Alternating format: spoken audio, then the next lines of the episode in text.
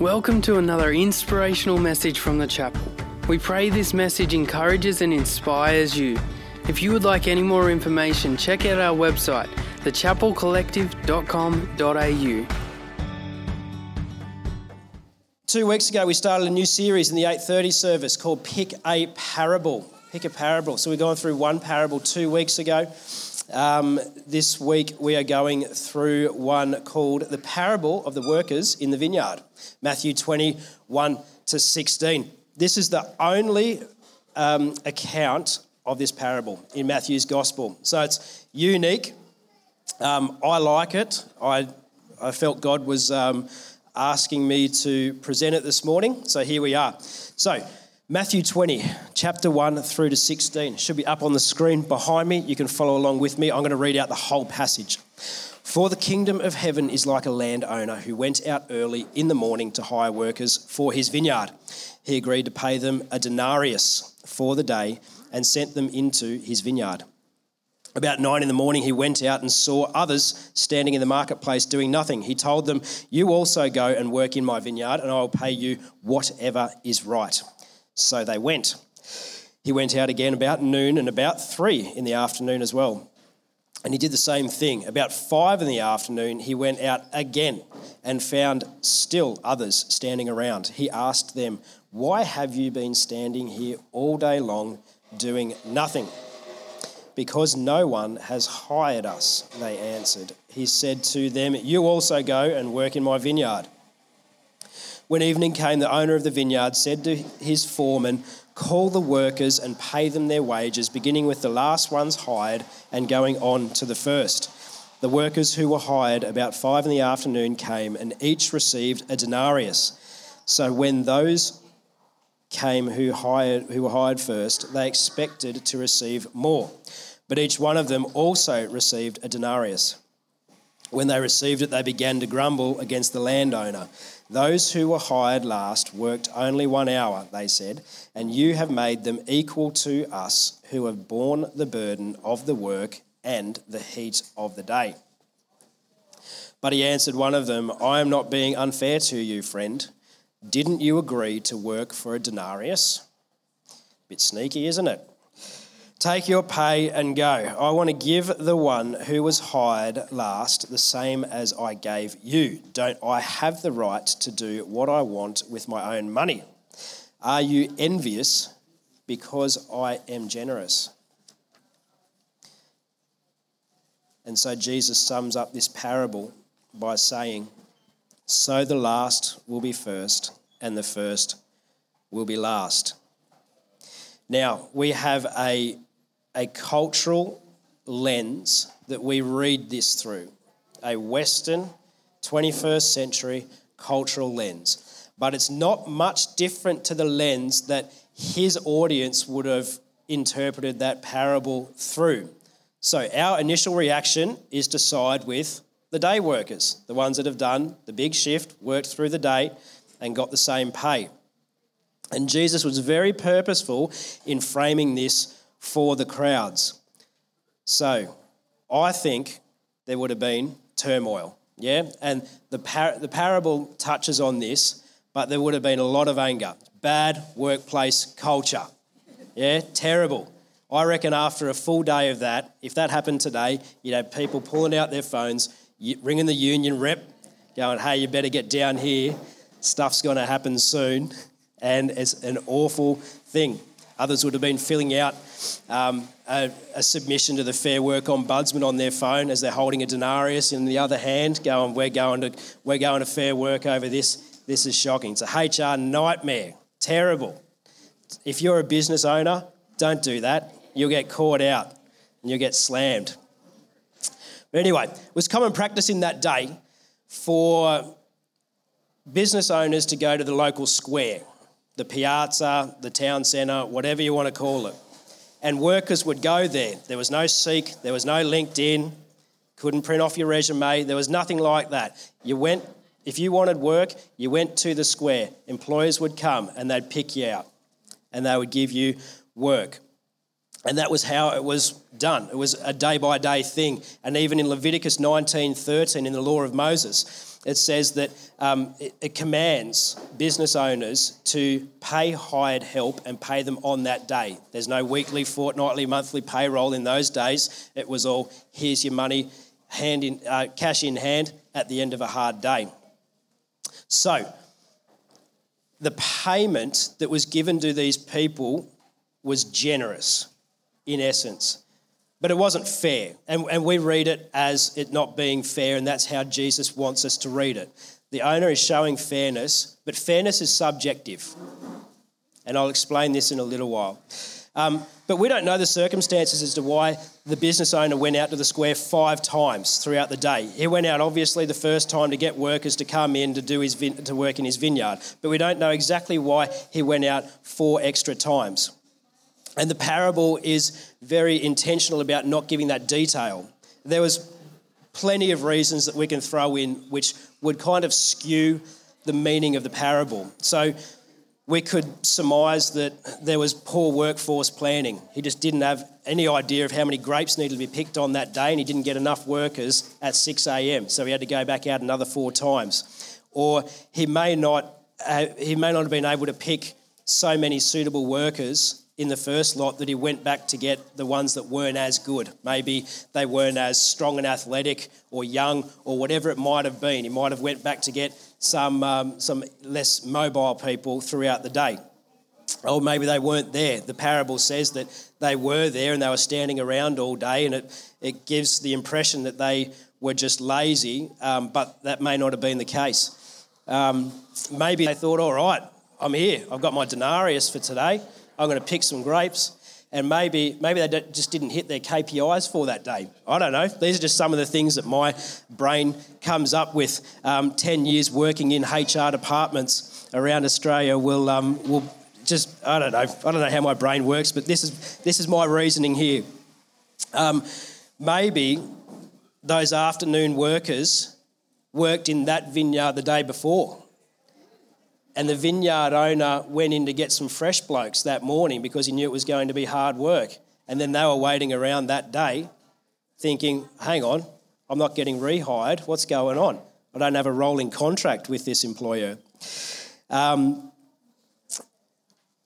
maybe, just maybe, the afternoon workers just weren't physically up to a full day of work.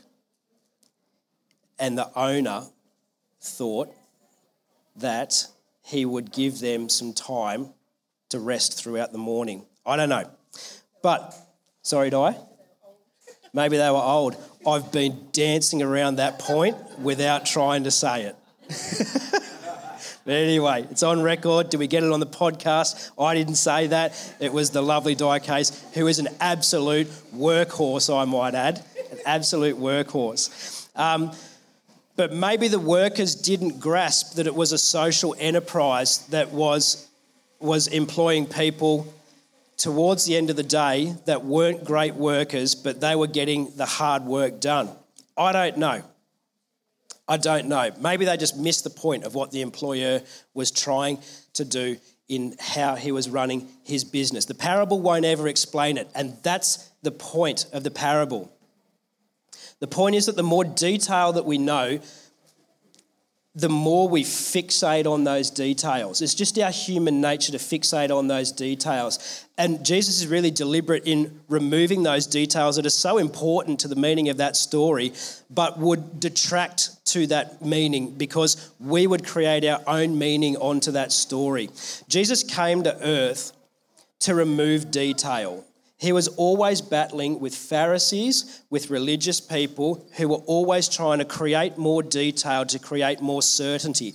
But it was only certainty in their own minds. It wasn't certainty about who God is or what He is or how He is or how He loves us. It was all about how they fitted into the kingdom of God. And so Jesus came to abolish those religious details, which is why He's so deliberate in removing them and keeping his parables to a real bare minimum. It makes us go and think about what it could have been or what it might be to God rather than fixing on small details with meaning.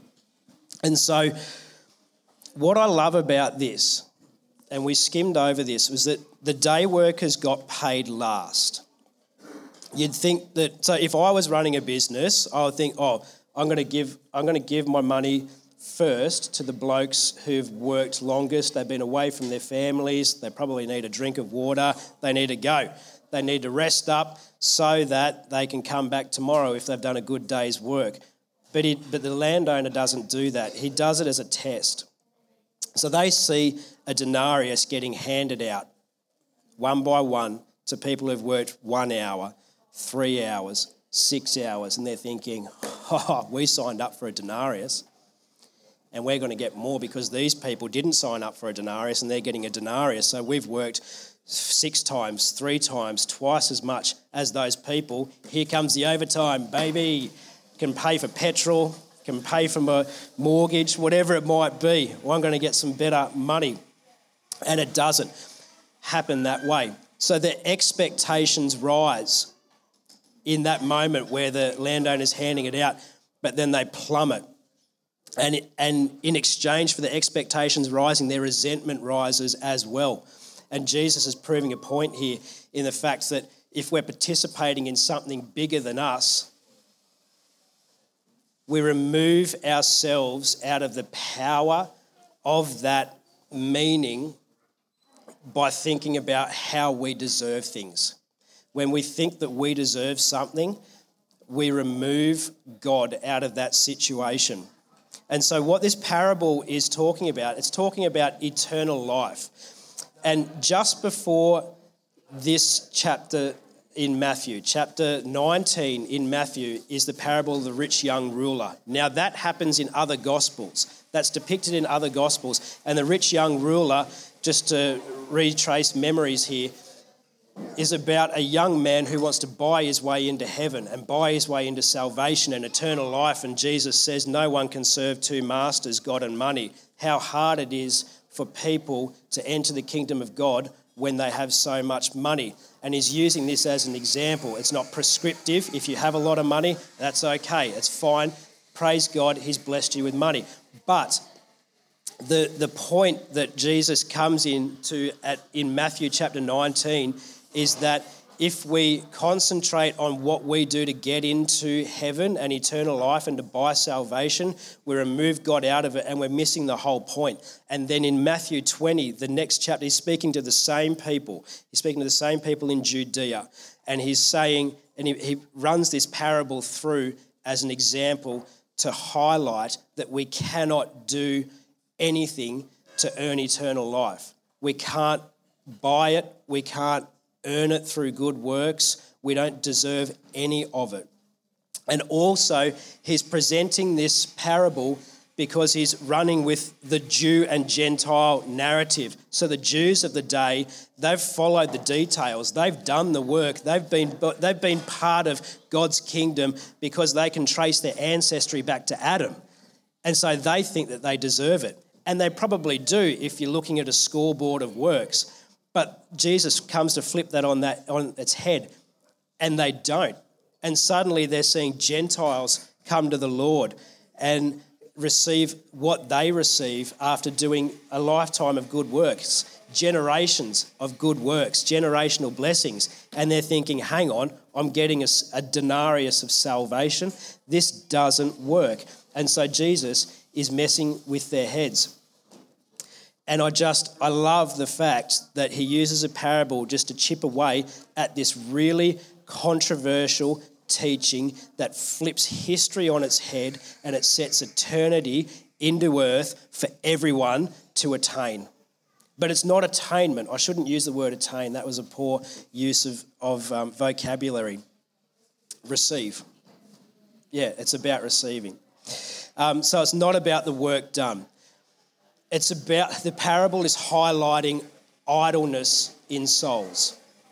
So, people who weren't able to receive salvation through their Judaism because they weren't Jews, they were idle.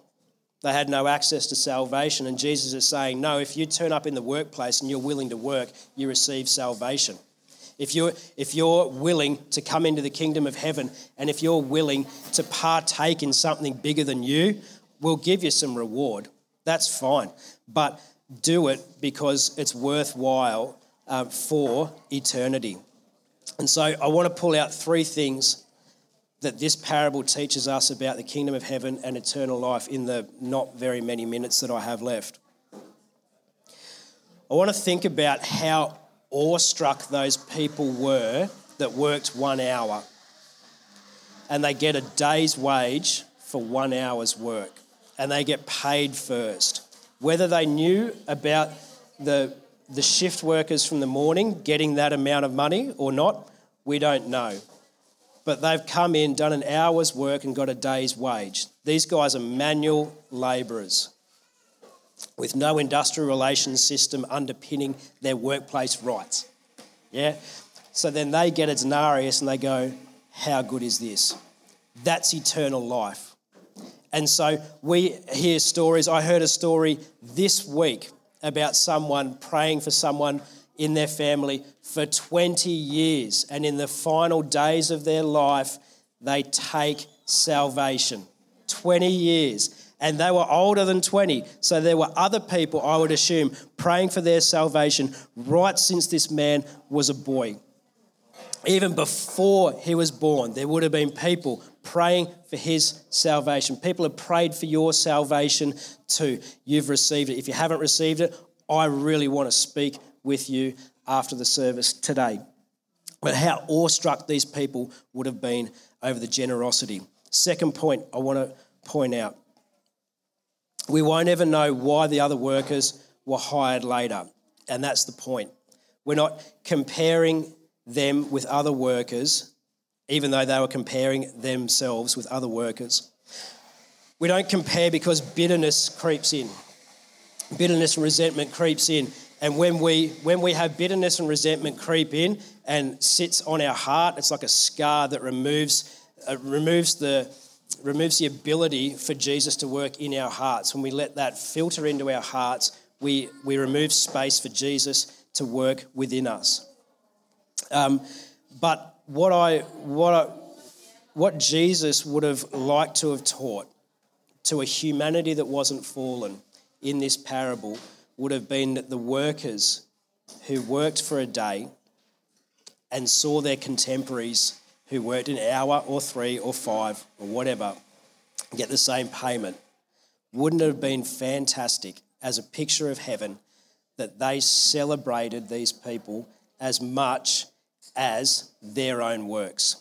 I've been a Christian all my life, let's say. I've been in church all my life. I would consider myself a morning worker. And as you're reading this parable, you would be placing yourself in uh, in a category here. You might be an afternoon worker. You might be at the end, of, uh, you know, in your twilight years, and you've just been a Christian for a few years. That's fantastic. The kingdom of heaven celebrates that. It's not like this story. It can be like this story, but it's not like this story. When we get up to heaven, there's celebrating whether people receive salvation on their deathbed or whether people receive salvation as soon as they're able to say, I love Jesus when they're in Sunday school and then they carry Jesus all through their life. The beauty of salvation is not lost. And so when we focus on our efforts and we're not focusing on God, we lose we lose the ability to receive God's blessing, and it counts for people's rewards as well.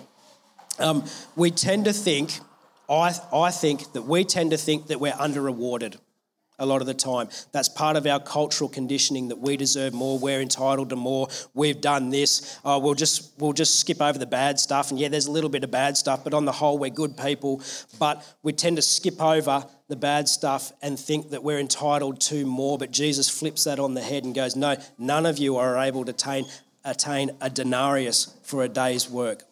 And in my reading this week, I'd never, I, I've read this parable so many times and I have never picked up on this. But as I read further and wider about this parable, preparing to present it this morning, I found this out. A denarius is a day's wage. We know that from the parable.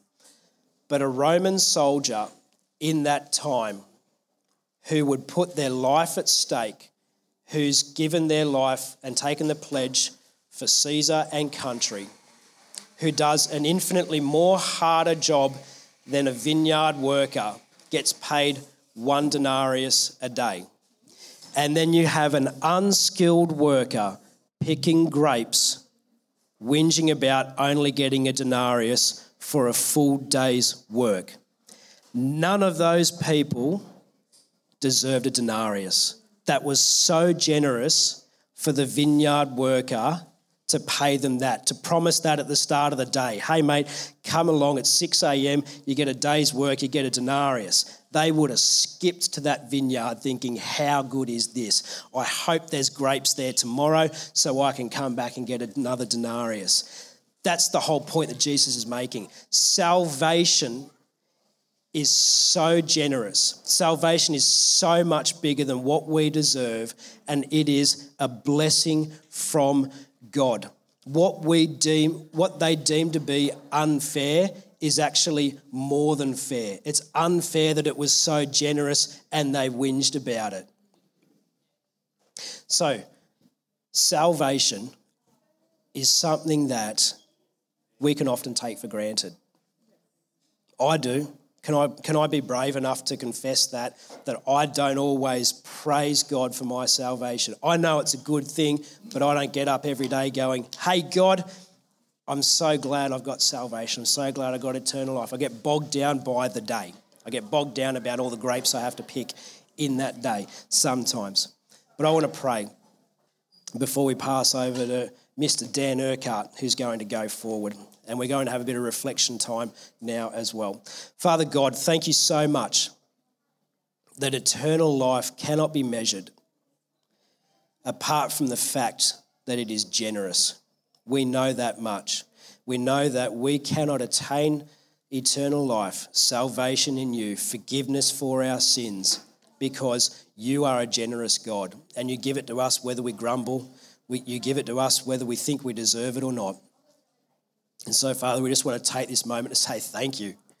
Thank you that you sent your son, Jesus, that same Jesus that said this parable that warned us about how we could be as humans. You sent that Jesus to die on the cross for our sins so that we could have something that we don't deserve goodness in you, eternal life in you. You are a good God, a generous God. We thank you for giving that to us so freely. So, Lord, help us to remember that it is good, it is not deserved, and it is the best thing that we can have in our life. We ask this in your name. Amen. That's the way. Thank you, Bill. We, uh, we might get started on the next section if you, if you want to get rolling. Thanks for that message today, mate. That was awesome. It's, uh, it's so good to reflect, isn't it, on, on what God's given us. You know, some of the things that are most precious to us in life we take for granted because, um, because we didn't do anything to earn them. You know, we didn't do anything to earn salvation. We haven't actually done anything to earn family. Those things that are most precious to us quite often are just a gift, a gift from God. So it's so good just to be able to reflect on things like that and, and have an appreciation for what we actually have in this world. So what I want to talk about today is I want to talk about desire. I'm going to read you a quote just to kick off, and uh, we're going to uh, start the conversation around desire. But what I want to do is I'm going to ask, after a little bit, I'm going to ask you to pick a path. We're going to pick a path today. And so you have a true, I'm going to ask you the question. So when I ask you, you've got two choices it's um, true riches or God's righteousness. Okay, so we're going to go through the message a little bit, and then when I ask, if you if I forget, you remind me. You have to pick you pick which path you want to go. We're going to have true riches or God's righteousness. But we're going to start with desire. Listen to this quote. It says, "If I find myself, if I find in myself desires which nothing in this world can satisfy, the only logical explanation is that I was made for another world." Anybody ever heard that quote? C.S. Lewis, exactly.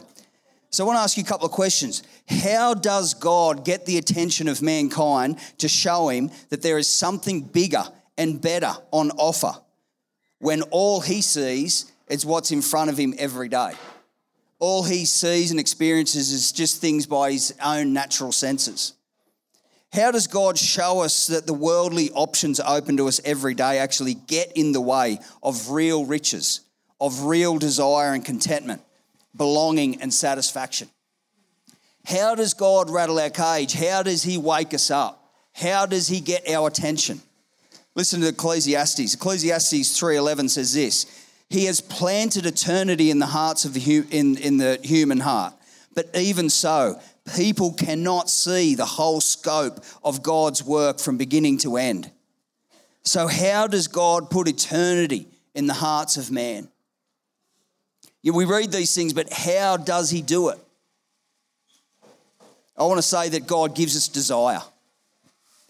He gives us these desires, these feelings, these emotions, this unsettled feeling that there's just something more something that we're always reaching out for. We're going to talk about desire today, but what I want to what I want to premise is that this is God's way of getting our attention. Desire is a good thing. Every one of us here has a desire, but one thing I know about desire is desire can also be very frustrating. Who knows that? That you're not sure what it is, but you just know that there's something in you. Well, it's God who said that He created you before the beginning of time for good works, that He'd set apart just for you, that you were created just for good works. So, how does God get your attention? He does it through desire.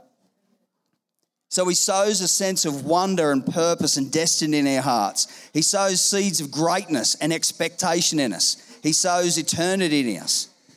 And this is why mankind asks questions like What is the meaning of life? Why am I here? What is my purpose? God has given us deep desire and longing for more than what we can see. So, desire is God's way of drawing us to Himself. He places them in us so He can fulfill those things through us. But we're the ones that have got to carry it. We're the ones that have got to c- connect the dots between what we experience and all the temptations and all the distractions and then being focused no, no, no, I'm not going to live like that. I'm going to live like this. This is the direction I'm going. This is the desire in my heart. But the problem is between the desire in our heart and the actual understanding of it or the outworking of it is this big nothingness. This big sense of feeling of, I know there's more, but I don't know what it is. And so what we do is we go off here and we think it's this, and we go off here and we think it's that.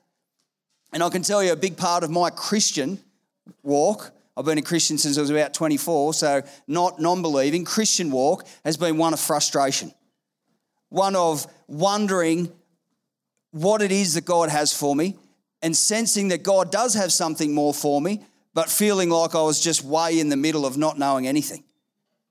And so we're going to talk a little bit about what it is and how we work with God in desire. But what I want to bring out firstly is um, a, a, scripture in Revelations that Jesus talks about to the church of the Laodiceans. Okay, in Revelations 3, it says, I know your works. You are neither hot nor cold. I would that you were either hot or cold. So, because you're lukewarm and neither hot nor cold, I'm going to spit you out of my mouth. For you say, I'm rich, I've prospered, and I have need of nothing, not realizing that you are wretched, pitiable, pitiful, poor, and blind and naked. I counseled you to buy from me gold refined in the fire, so that you may be rich, and white garments, so that you may be able to clothe yourselves, and to see the shame of your nakedness may not be seen, and salve to anoint your eyes, so that you might be able to see. So here we see Jesus talking to Christian people. He's talking to a Christian church that have lost their way. Of course, Jesus is saying, Hey, look, I've got a desire for you.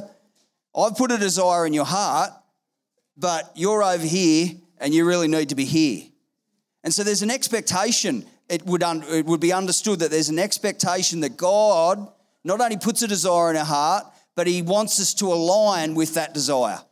There's an expectation here that they should have known where they're up to, and they don't know where they're up to. They're off over here, and God's saying, Hey, mate, you guys think that you're rich. I'm telling that you're poor. You've never even come to me to ask for stage one. And so out of this, God is trying to tell us that in faith, a lot of our work, this is going to be a surprise to you, in faith, a lot of our work is by faith. And this little gap that we have between desire and between understanding it and walking it out is no excuse for us to go AWOL. Just because we don't understand it and just because we haven't actually got a full, um, uh, a full understanding of what it might be, what we do know is that you were created for good works. Now, for a while, that's got to be enough. For a season of time, that has to be enough. If you want to appreciate your salvation, start there.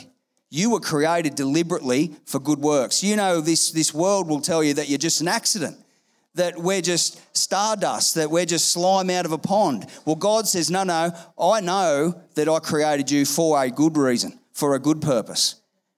And the Bible says that He will start to work that out of us. But what, what I do know and what we do know about God is He guards the path very carefully. Jesus says that, um, that we walk, we're meant to walk on a narrow path because wide is the path that leads to destruction, but narrow is the path that leads to life, and not many people will follow on it. So there is a there is a purpose for your life, and God has planted a desire in your heart, and God says that you will do above and beyond what you've ever hoped, dreamed, or imagined, according to His power working in you. And so God hasn't got a problem with desire. He hasn't got a problem with you making plans. What he has a problem with here is he has a problem with these people getting distracted between the understanding that they have it and them actually outworking it they've in the middle here, they've gone and gone AWOL somewhere. And we're going to be careful not to do that in our lives. Now let's pick a path. Are we going to talk finish on true riches or do you want to talk about God's righteousness? Anybody? Thought? True riches, God's righteousness. God's righteousness. All right, here we go. I'm not sure how much time I've got left, guys, up here, so please let me know. Um, you let me know? Five minutes. Great. All right, God's righteousness. Okay. So he says to the Laodiceans in regards to righteousness, he said, I, I counseled you to come to me buy gold refined in the fire. But then he goes on he says, And I come to you, I ask you to come to me to buy white garments so that you may clothe yourself and the shame of your nakedness may not be seen. Now, you mentioned it before, mate. Um, righteousness. Now, what Jesus was dealing with back in the days, he was dealing with the people that wanted to be righteous on their own. They wanted to be righteous because they belonged to this particular um, clan, you know, Judah or, you know, all of those clans, or they belong to a certain sect, whether it be um, Sadducees or Fad, whatever, you know what I'm getting at, Sadducees and all that sort of stuff. But the point was is that it wasn't where they where they put their feet, or wasn't where they were born into, or it wasn't what their parents had always believed, or it wasn't what city they lived in, it wasn't what religion they were. It it was God was always trying to push them towards a righteousness that came from Him. Now Jesus was saying to these people that I know your works but you're not righteous. You haven't come to me for righteousness. So there's two ways that we can get righteousness wrong. The first one we've mentioned. The first one is this, is to rely on our own. The, the easiest way to get yourself into trouble in regards to righteousness is to rely on your own. Listen to this scripture. Romans 10 says, Since they did not know the righteousness of God and sought to establish their own, they did not submit to God's righteousness. Christ is the culmination of the law, so that there may be righteousness for everyone who believes. Okay, who believes? Who believes and faith are the same thing? Let's go back to this. From the beginning, your salvation become, comes by faith, and there's a desire and a stirring in you for something that you don't understand. And it says here that righteousness these glasses drive me mad. Christ is the culmination of the law so that there may be righteousness for everybody who believes. And this process in the middle between salvation and us understanding our purpose and us having desire and us not really knowing what it is, but knowing there's something and stirring in us. That's what it means to believe. So you don't just believe it's salvation and all of a sudden you're saved and you have no responsibilities under God. Your salvation and righteousness becomes comes at, at that point of salvation.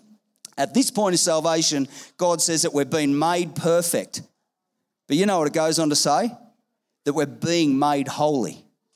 So there's a being process. There's a sense, uh, process in the middle where we have salvation, we've said yes to Jesus, but who knows that it's not easy from that day on. There's a process in the middle where it's hard and we're not sure why things happen. And but what are we called to do? Believe. Keep on believing. Hold fast.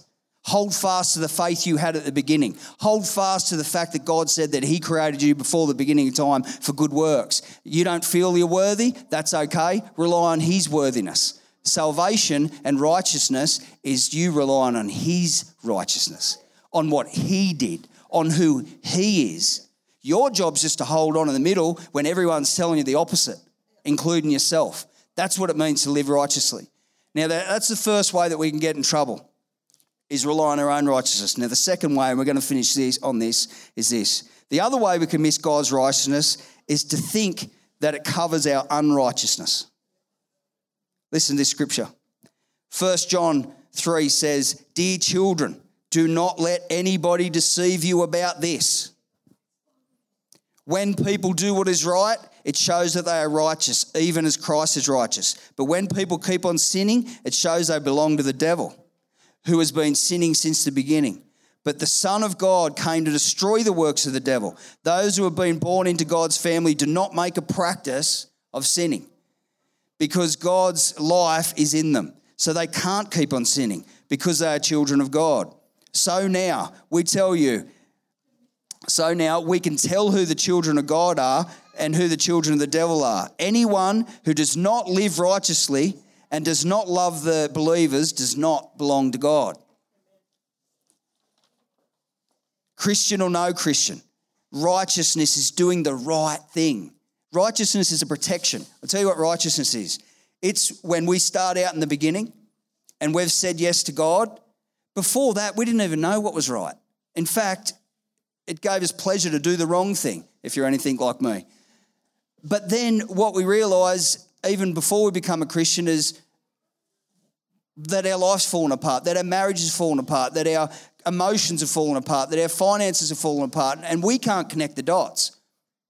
It's not until we have the wisdom of God that we go, oh, actually, I was actually just doing the wrong thing. I was sowing the wrong seed. I was sowing the wrong seed into my life, and the wrong fruit was coming up. But we never want to take responsibility for that when we're not a Christian. But it's an expectation that we take responsibility for it when we become a Christian. Righteousness protects your way. So there's a righteousness that comes from God through faith, and there's a righteousness that we carry out and we walk out that protects our way. Righteousness is doing the right thing. You tell your young kids that you're protected by righteousness and, the, and, and all that kind of stuff, and then don't tell them that they've got to brush their teeth and do their homework and not steal and not swear and not blow up at teachers, you know, and go to work and earn a living. You know, there is a way that is right and there's a way that is wrong. And so when we're talking about this journey of life, we have salvation, amazing, awesome, free. Righteousness, absolutely relying on God's goodness, His kindness, everything that He's given us, His strength, His forgiveness, every single thing that He's given us, it's all from God. But then we need to apply it. That bit in the middle is us having faith and, and faithfulness and staying um, strong in, in what we understand of Him and being righteous in our actions and our deeds. You do the right thing, you sow the right seed, the Bible talks about you will have the right fruit. If you don't, you won't. But the thing is, we're going to finish on this desire. Desire. God gave you those desires. God said that He has taken out the heart of stone and put in a heart of flesh, that He's given you a new spirit, that you don't need to say to people, How do I follow God? That God will put a spirit in you that helps you to know how to follow God, and that your desires can be trusted but the way that God protects the way is through righteousness and through faith and through faithfulness and through being faithful when you're not sure what's going on because you hang on to what you do know. If there's heaps you don't know, you hang on to what you do know. And you do know He's a good God. And He protects your way. And He's created you for a purpose. And He has a plan. And you know that it's good because it says in the Bible that I know the plans are for you. It's for good and not for evil. And so, what about when evil's happening? Well, you hang on and you keep on being righteous. You keep on doing the right thing. You keep on being faithful to what you know and hang on. But that desire that God has given you, there's an expectation that you'll work with Him, that you'll hold fast, that that desire that God has put in your heart for whatever it is, and only you know, and it doesn't make sense, and it seems too big, and it seems too far off. Well, God put that there. And if it's a good desire, of course. If it's not, you'll sort it out along the way, I'm hoping. But desire is a good thing. In Jesus' name. All right, we're going to finish. Lord, I thank you for this.